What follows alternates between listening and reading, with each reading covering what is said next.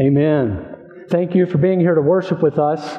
You know, most stories tend to begin at the beginning of the story, and then they kind of move in a linear direction, and then you have the ending. Every once in a while, you'll have a story, I think, especially of some movies that I'm aware of, where the story begins at the end of the story. The movie begins at the end, and it sort of shows you here's where we're going, and it piques your curiosity. You know, how are they going to get there? And then the whole rest of the movie sort of takes you back and shows you how they got there. And I mention this because that's similar to what we're going to do this morning. We're going to go to the end of the story, the end of the book of Joshua. We are going through a different book of the Bible each Sunday. We're in Joshua today, but we're going to fast forward and look at the end where Joshua is about to die. So he's giving this kind of final speech uh, before he dies, very similar to what we saw last week with Moses giving this sort of final farewell speech before he dies. And we're going to look at the end, and then we're going to sort of rewind and see how we got there. So if you would please turn in your Bibles to Joshua chapter 24. If you are able, I'm going to ask you to please stand in honor of the reading of God's Word. I'm going to read Joshua 24, beginning in verse 12, and this is the very inspired Word of our God. And I sent the hornet before you which drove them out before you, the two kings of the Amorites, it was not by your sword or by your bow. I gave you a land on which you had not labored, and cities that you had not built, and you dwell in them. You eat the fruit of the vineyards and olive orchards that you did not plant. Now, therefore, fear the Lord and serve him in sincerity and in faithfulness.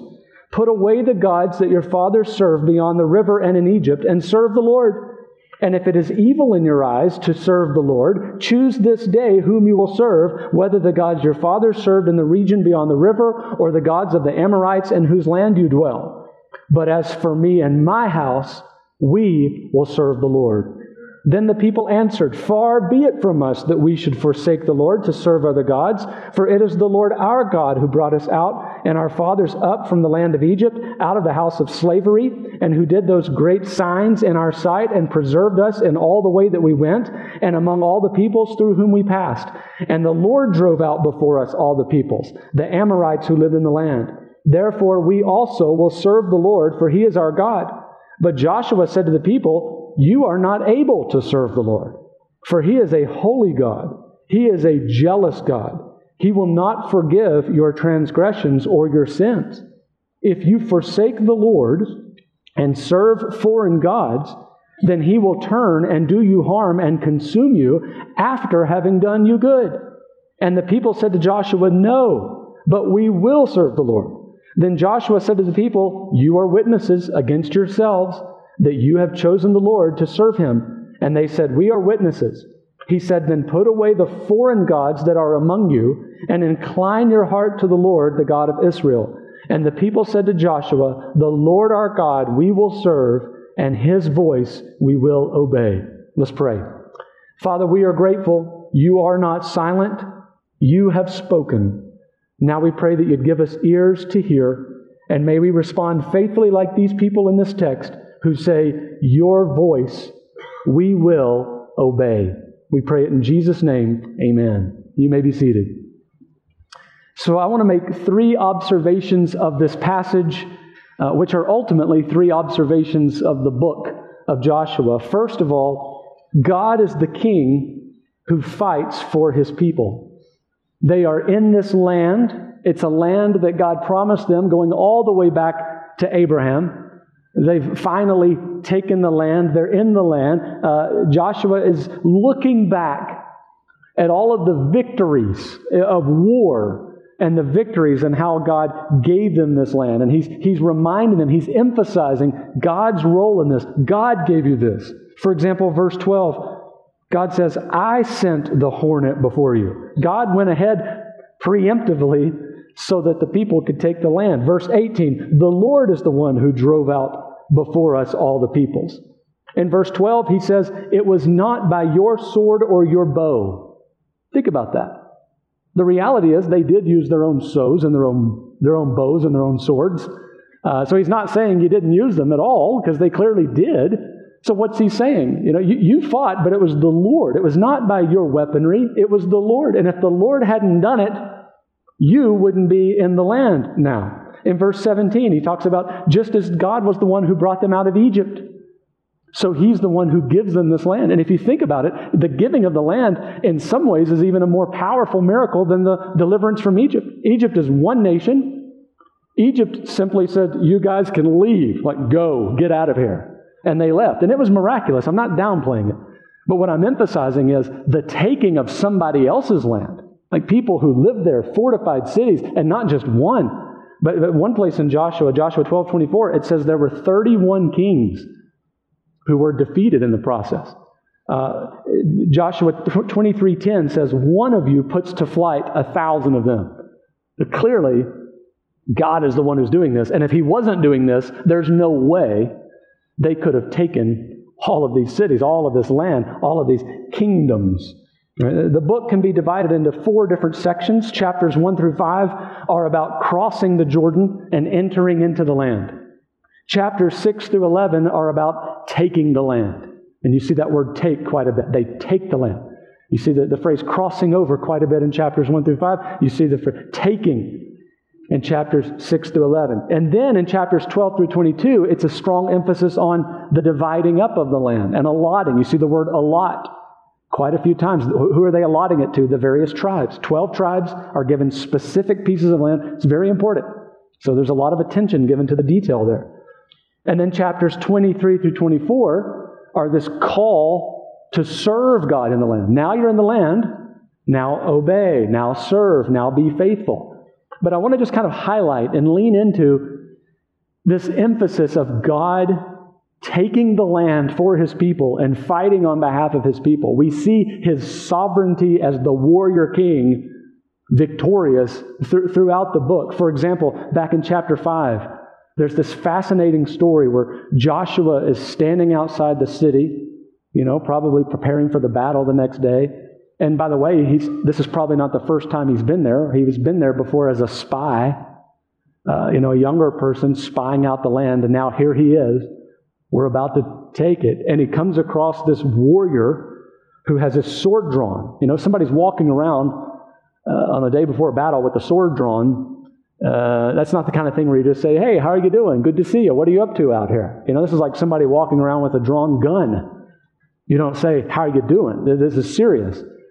And so Joshua asks the question, whose side are you on? Do you fight for us or do you fight for them? And this, this warrior says, no. Uh, uh like, neither. I'm not going to answer your yes no question. It's not, that's not the answer. I am the commander of the Lord's army. And the question is, are you on my side? Are you on God's side? And it says that Joshua bows down to him. Now, who, do you, who, who is worthy of bowing down to? Only God. So this is God showing up on the battlefield the day before the battle and, and, and revealing himself in this very unique way as a warrior to Joshua. And what is he saying? I am about to fight this battle for you. I'm about to give you victory. I'm the one who's going before you in this war. And we see that evidenced or illustrated in the next chapter, Joshua 6, where you have this incredible story, this incredible strategy of the people marching around seven times. You know the story, right? Blowing the horns and then yelling and then taking the city. Now, in any other context, that's not a very good strategy for war. You know, if you're following somebody who says, here's our strategy, I, th- I think I'm going to follow somebody else. Unless Unless, and this is a big unless, unless you're on God's side and He's the one who tells you this is the strategy. And then it's the most brilliant strategy in the world. of course, this is what we do. But what, what, what does it illustrate? March around seven times, blow the trumpets, yell. Uh, God is the one doing this. There's no other explanation for this. We also see God causing the sun to stand still in Joshua 10. I, I don't know exactly how that worked, how that happens, you know, on a scientific level. I don't know, but I just trust that God's word says it, so I believe it. The sun stood still. Joshua 10 14 says, There has been no day like it before or since when the Lord heeded the voice of a man, for the Lord fought for Israel. Notice that phrase, the Lord fought for Israel. We're going to see that phrase three more times in the book of Joshua. The Lord fought for Israel. And when God's the one fighting for you, you're in pretty good shape. You're in pretty good hands. But it does raise this huge question, a huge ethical question. that people have wrestled with for centuries and debated and written about. Is this, is this justified? Is this right? Is this fair? How are we supposed to think about this? I mean, this is, this is not their land, it's somebody else's land. Somebody else has built these cities and these walls, and now they're taking it. You know, if you're familiar with the, the justified theory of war, a just theory of war is typically defensive in nature. You only go to war when you're defending something. You don't, you don't go on offense unnecessarily. And this is anything but a defensive battle. This is very offensive. This is go take their land and make it yours.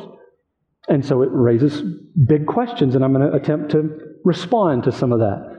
Uh, first of all, let's remind ourselves who this is that's giving the land. It's God, the Creator King, who owns everything. So if you're the owner of the land, if you're the owner of everything, you get to decide who whose land it is. And we talked about this day one. If God's the king who owns it all, then all along the way in the story, when we have these little times when we say, wait a minute, how can that be right? How can that be fair? You just come back and go, if he's the creator king, you know, we may not fully understand it all, but we can at least say, okay, he's God, I'm not. It's his land, he owns it all. If he wants to give this particular land to these particular people, I mean, that's his divine prerogative. A second uh, response I would have is that God, the Bible teaches God is going to bring all people under judgment. All people are one day going to stand before the judge, and all people one day are going to experience eternal heaven or eternal hell as a result of the judgment. And so, in one sense, what we have here is, is judgment just happening a little earlier. The, the judgment's just coming a little sooner, similar to what we saw with the flood. Right? With the flood, when God floods the world, what's He doing? He's judging the sin, He's judging the world. So it's, it's punishment, it's judgment that comes a little sooner than we, we might have known or expected. And so, um, you know, if, if you are okay and understand and affirm the doctrine of hell, then you're going to be able to understand this and be okay with this at some level. And if you're not okay with this, it probably also reveals you're not okay with the teaching about, that the Bible's teaching about hell. And my recommendation would be focus on that. The, the more central issue is the doctrine of hell. Come to grips with that. And I think if you can come to grips with it, then, then this, this will be a secondary issue for you that you, you'll be able to, you know, ultimately be okay with. Uh, some people are critical of this story because they say this represents a type of an example of ethnic cleansing, where you have one ethnic group going in and taking out another ethnic group, and some people say this is promoting some type of ethnic cleansing. Well, here's the problem with that reading. Here's the problem with that interpretation. God is going to be equally judgmental, eh, or he's going to, he's going to bring equal judgments against his people, Israel, as he does against anyone else and maybe even stricter judgments against his own people. And we see that, for example, in Joshua 7 with the story of Achan, who sins, and therefore God takes him out, and not just him, but other Israelites as well. Also, I want to point out that God's people, here's a spoiler alert, so if you don't want to spoil the rest of the story, you know, plug your ears here. God's people are going to be judged in the same kind of way as the Canaanites, and they're going to be removed from the land too. And, and the Assyrians and the Babylonians are going to come in and exile them. So th- this is not about ethnicity per se. This is not about race per se. This is about faithfulness to God the King. And one great illustration or example of that is in Joshua chapter 2, where we have this story of this woman named Rahab. Rahab is a pagan from the city of Jericho, and in addition to that, she's a prostitute. And she and her family are spared from the destruction that comes against Jericho. And even more than spared, they are actually brought in and grafted in to Israel. They become significant part of the story of Israel. In fact, she's mentioned three times in the New Testament. And one of the times that she's mentioned, she's mentioned as the great great grandmother of King David.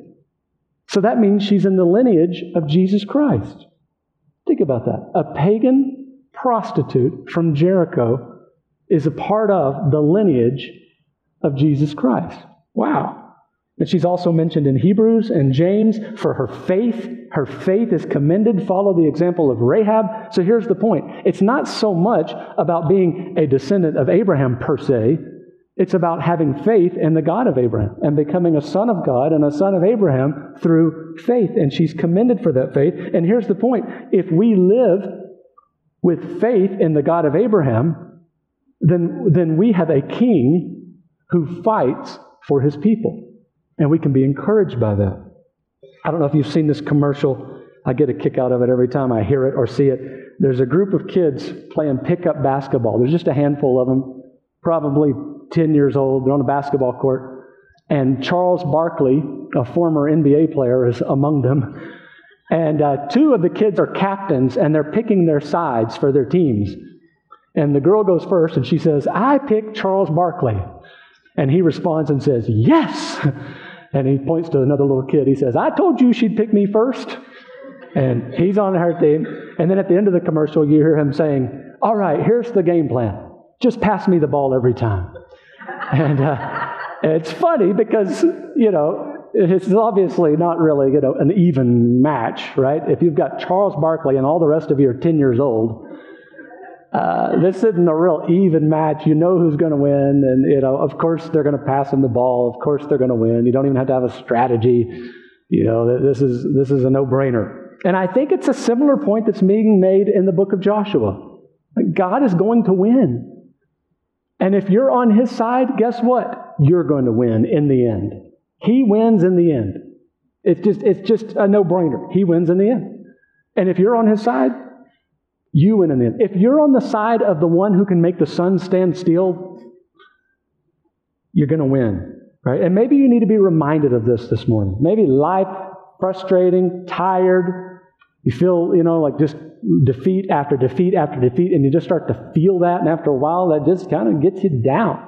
And maybe you just need to be reminded today He's the King, He's in control, He wins, He cares, He's with you.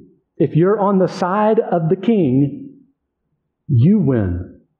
And so delight in that, enjoy that, be encouraged by that. Maybe, maybe you're in the middle of health issues right now. Maybe you have a loved one who's in the middle of health issues. Maybe you have a loved one that you've just lost uh, to sickness right? and ultimately death. Well, re- be reminded, He is with you. And even, even death can't separate you from Him. Even death can't separate us from the love of God and Jesus Christ. Nothing can separate you from the King. If you are His, because He wins in the end, you win in the end. And so be encouraged, be reminded God is the King who fights for His people. Second, God's people live like He is the King. You know, going back to the example of the commercial, if you take the team that has Charles Barkley on their team, if those kids we're sort of nervous before the game or playing with oh i'm not sure if we're going to win or not. I'm scared. I'm nervous. Are we going to win? That would be silly. Like of course you're going to win. You got an nba player on your team and the rest of you are 10 years old. You don't have to be nervous. Like just enjoy the game. Just enjoy getting to play with a former nba player who can be funny at times. Right? And so how much more so should we live like people who know and live for the victorious king what does it look like for us to live life knowing we are on the side of the one who in the end is victorious? Well, Joshua tells them what to live like. Look at Joshua 24, verse 14.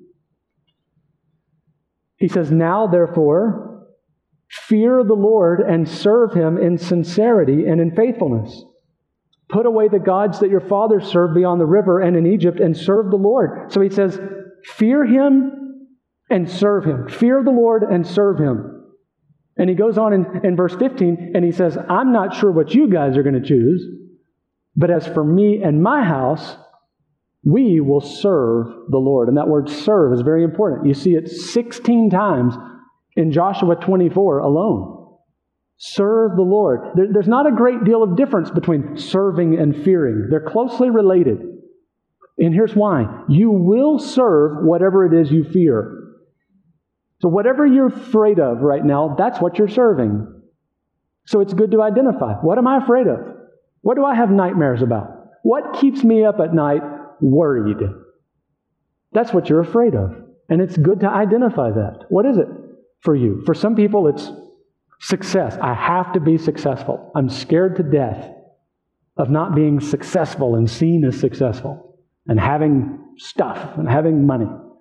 And that's what scares some people. I got to be successful. And therefore, they serve that fear. They do whatever it takes. They're driven by it, they're consumed by it.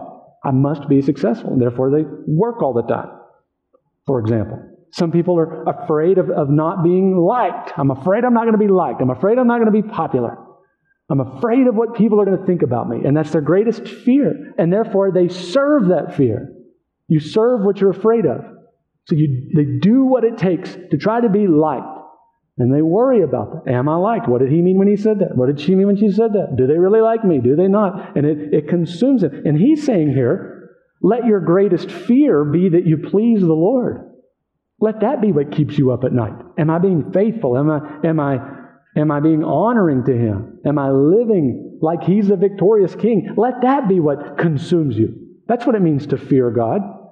You, you, your greatest concern is not being faithful to him. And if you're driven by that, I just want to be faithful.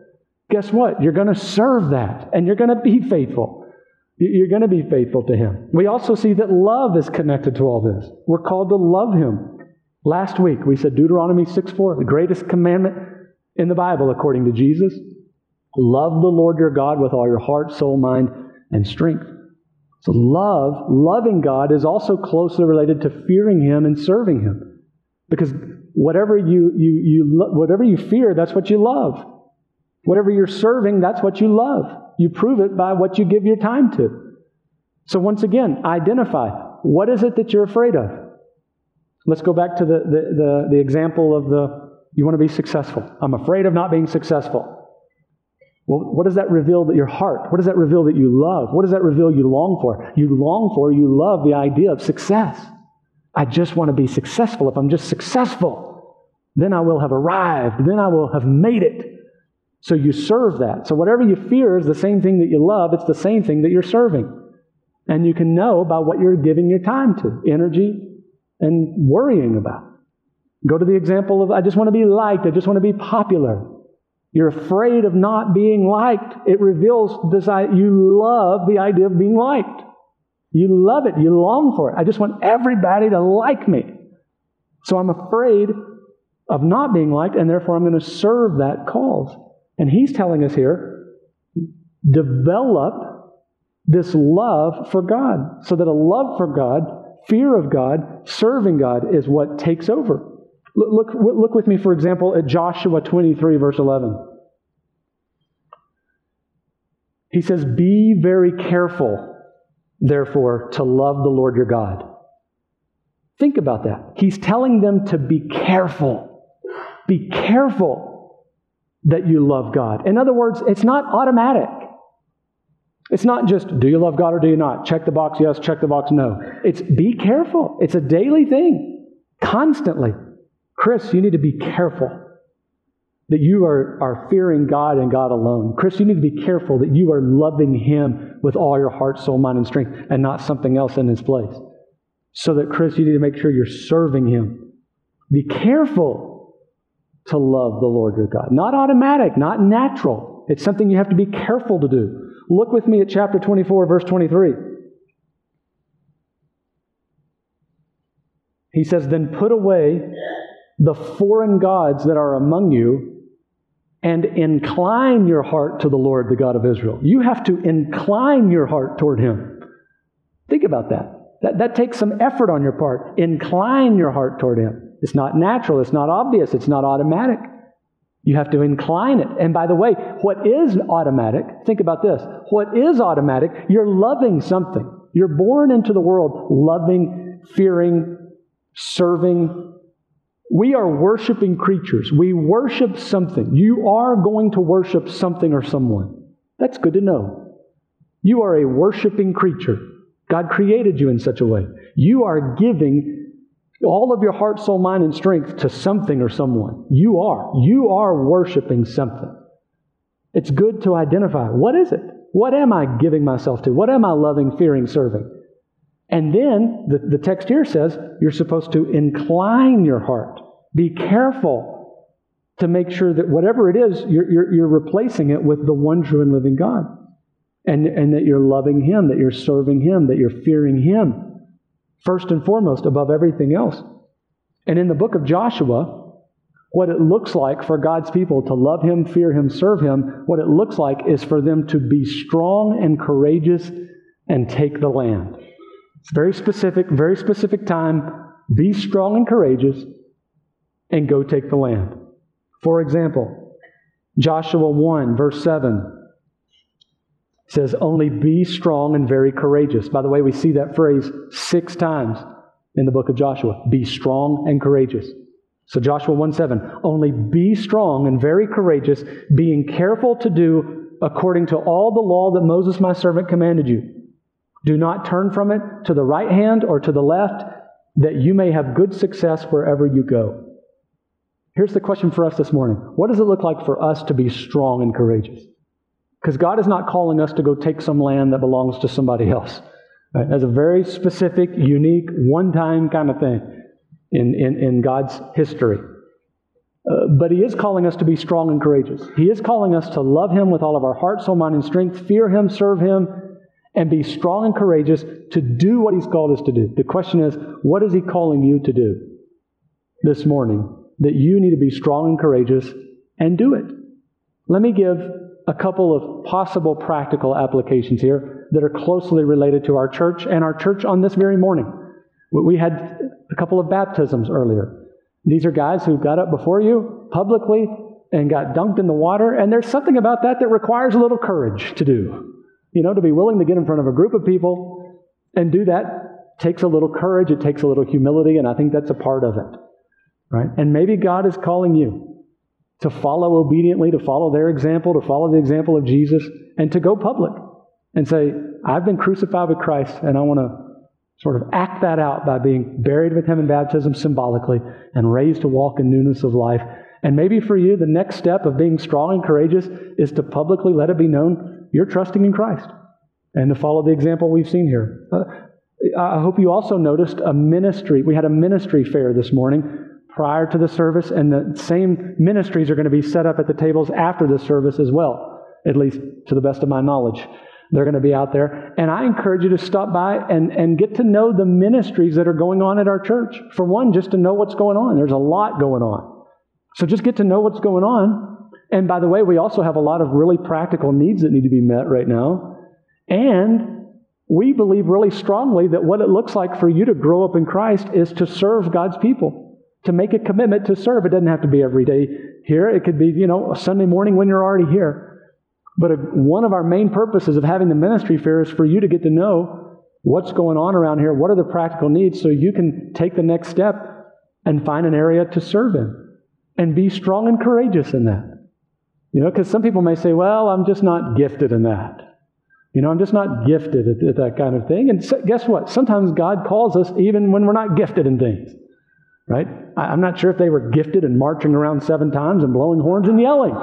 But God says, this is what you do. I don't care if you're gifted at it or not. This is what you do. Right? You may say, well, I'm just not much of a church person. You know, it's just my background, and uh, you know, I'm just not a church person. So I'll come every now and again, but you know, and getting involved and signing up and and serving somewhere, uh, you know, that's just not not for me. Guess what? God loves to use people you'd never expect. That's the, you're the number one candidate he wants to use. So if you're thinking that, you're actually the number one person he wants to use. He wants to use Rahab. You'd never expect Rahab to get included in the lineage of Jesus Christ. It's like the last person you'd expect. And God says, I want Rahab, a part of the story.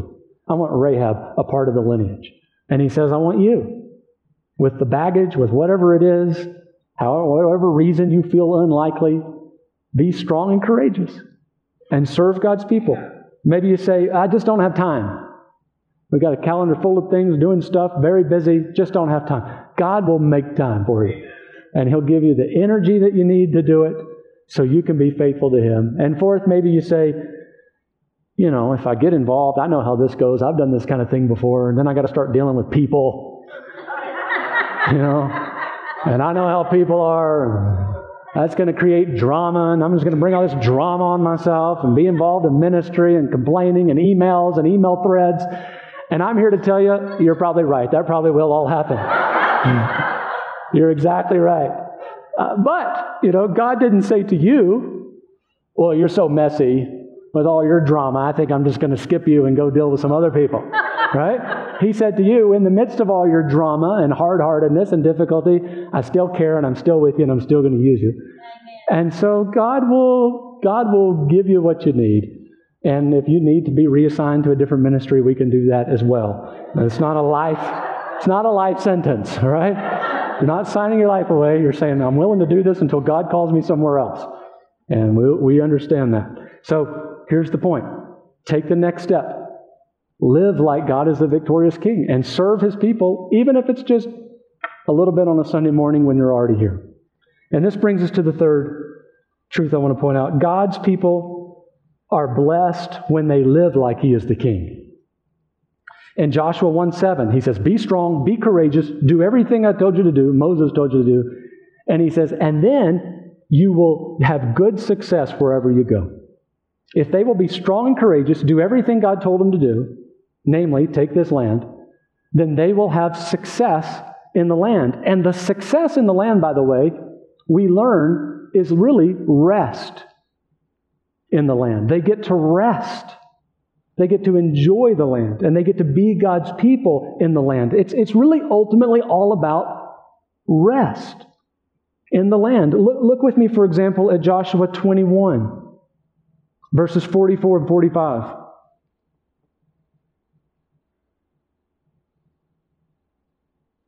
It says, And the Lord gave them rest on every side just as he had sworn to their fathers. Not one of all their enemies had withstood them, for the Lord had given all their enemies into their hands. Not one word of all the good promises that the Lord had made to the house of Israel had failed. All came to pass. The Lord gave them rest. He promised them a land. He gave them a land. And that's the whole goal, was for them to be in a land where He could be their God and they could be His people and they could live like he's the king and make him known as the king. That's the whole point. God dwelling with his people in a place. It's always a place, a physical place. It's not a spiritual realm. It's not a spiritual world somewhere far, far away. It's a good land that God created in the very beginning, and he means to redeem it, and he will redeem it, along with a people who will live in that land and live under his kingship. It always happens in time, space, history. It's a place, it has an address. It's very important. It's a very important part of the story. It's the storyline of the Bible. God wants his people to live like he's the king, to make him known as the king, so he can dwell with them and they can be with him. And it happens in a place. And so, so they have the place, they've got the land, they've got rest on all sides. God with them, they're with him, and they all lived happily ever after. Right? Wrong They don't live happily ever after. There's problems under the surface that we can kind of, that are alluded to in the story here. Uh, for example, Joshua 24 19, Joshua says to the people, You are not able to serve the Lord. It's almost like Joshua knows something about these people. Right? I wonder if Joshua probably didn't have this mindset back as a young spy when he was spying out the land. Like, yeah, we can take it, we can do it. And now he's like, he's been around and he's seen them and he's seen their patterns and he's dealt with them. And he says, You got to serve the Lord. We will. No, you won't. You won't. It's like Joshua says, I know you well enough. You're not going to. And, and this is not the only indication that there's problems below the surface. Verse 23, Joshua says to them, Put away the foreign gods that are among you. There are foreign gods among them. There's never this utopian ideal state that they reach. Perhaps these foreign gods he has in mind are, are gods that they have. It's, it's, it's very likely that he has in mind here the, the, those who are still in the land that Israel failed to drive out. There are still some Canaanites, there are still some Jebusites. We see this in Joshua 15, 16, and 17. They did not drive them all out. We also see this in chapter 9 with the Gibeonites. And these few remaining groups that didn't get driven out are going to come back and cause a lot of havoc down the road. A little bit of leaven is going to influence the whole thing. We also get the sense here that it's the end of a day, it's the end of an era, it's the end of a chapter. Joshua dies. Eleazar, Aaron's son, the priest, dies. Uh, look with me at chapter 24, verse 31. It says, Israel served the Lord all the days of Joshua and all the days of the elders who outlived Joshua and had known all the work that the Lord did for Israel. Here's the good news Israel served the Lord during the days of Joshua. Here's the bad news Israel served the Lord only during the days of Joshua. And when Joshua died and when his elders died, it was a new day. And it's not a pretty day. And if you want to read the book of Judges ahead of time for next time, you will see really quickly it is not a pretty next chapter.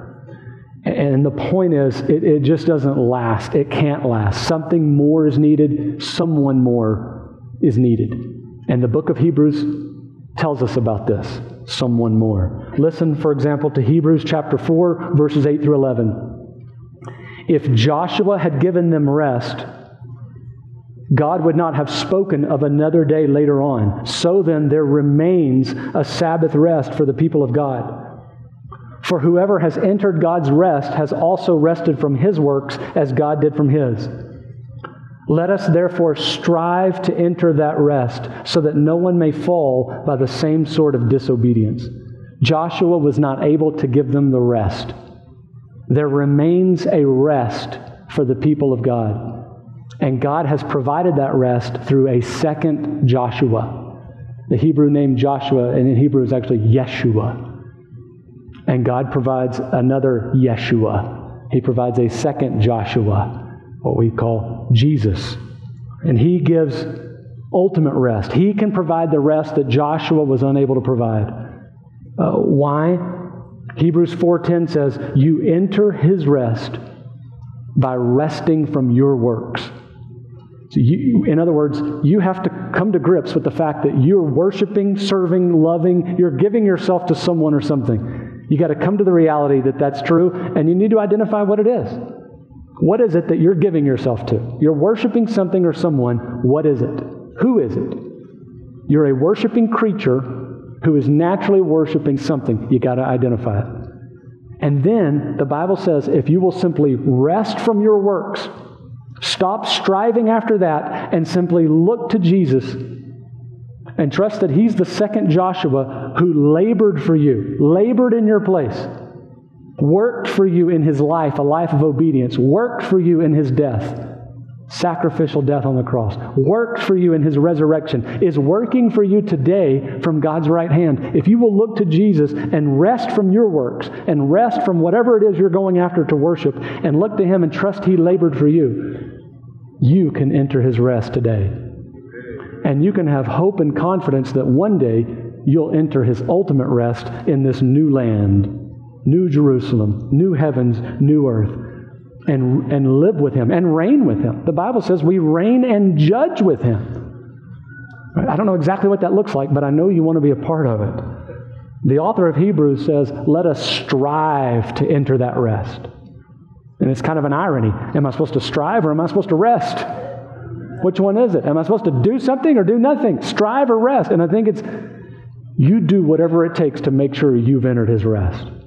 As Joshua says, choose this day whom you will serve. It's a, it's a moment of decision. It's too important to just sort of say, well, I think I'll probably be okay in the end. It's too important to say, I think I've done that somewhere in the past. It's too important. You strive, you do whatever it takes to make sure that you have rested from your works, that you're looking to Jesus and trusting in His work for you, and enter His rest. Are you tired this morning? Enter His rest. He welcomes you. Listen to what Jesus Himself says Matthew 11 28. Come to me, all who labor and are heavy laden, and I will give you rest. Take my yoke upon you. Not some other yoke that'll kill you. Take my yoke upon you and learn from me, for I am gentle and lowly in heart, and you will find rest for your souls. Jesus is the victorious King who has labored for us in his life, death, and resurrection. Go to him, trust in him, believe on him, and find rest for your soul. Let's pray.